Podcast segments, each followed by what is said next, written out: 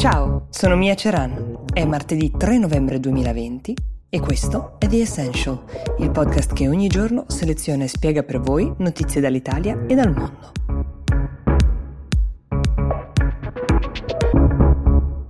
Partiamo con una carrellata di come i paesi europei stanno gestendo la seconda ondata del virus. Allora, Germania.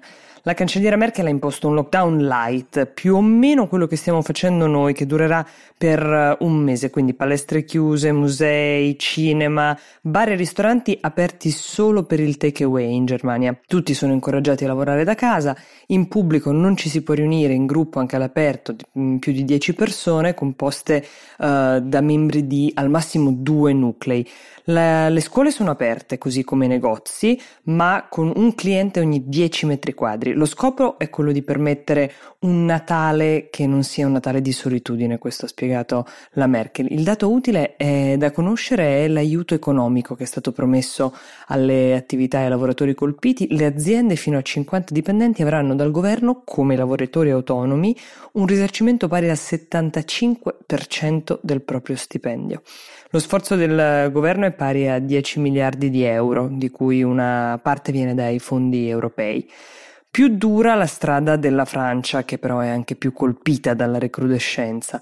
Si esce solo per acquisti di prima necessità, esigenze mediche, un'ora di attività motoria concessa al giorno, ma le scuole sono rimaste aperte e se ci si deve spostare per lavorare bisogna avere documenti che lo attestino.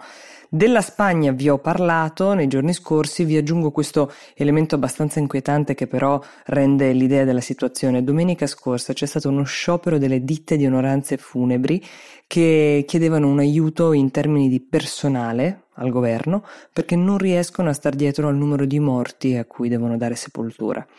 Proprio a proposito di funerali, in Montenegro è venuto a mancare l'arcivescovo Radovic, morto di Covid a 82 anni, era una figura molto importante e molto amata dai seguaci della Chiesa ortodossa montenegrina.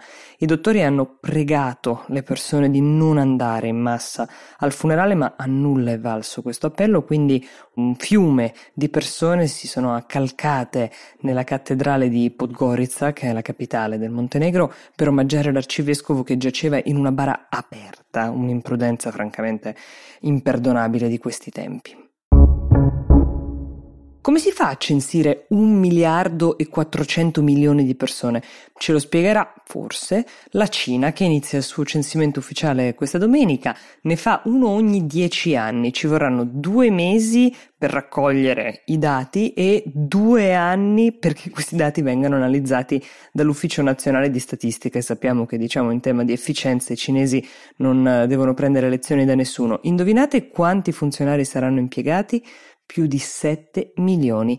Il censimento si farà porta a porta, mh, mm, di persona, a differenza di come avviene invece in Europa e negli Stati Uniti dove i cittadini ricevono a casa dei moduli da compilare. In compenso però quest'anno, a differenza del 2010, il censimento cinese per la prima volta sarà interamente paperless, niente carta, ce ne rallegriamo perché pensate quanti alberi ci sarebbero voluti per un miliardo e 400 milioni di persone.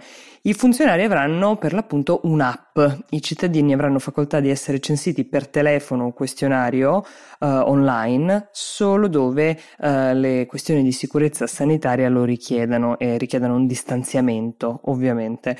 Tutte queste situazioni saranno verificate, anzi sono già state verificate, da un'altra forma di censimento egregiamente condotta dalla Cina, ovvero il tracciamento per il Covid.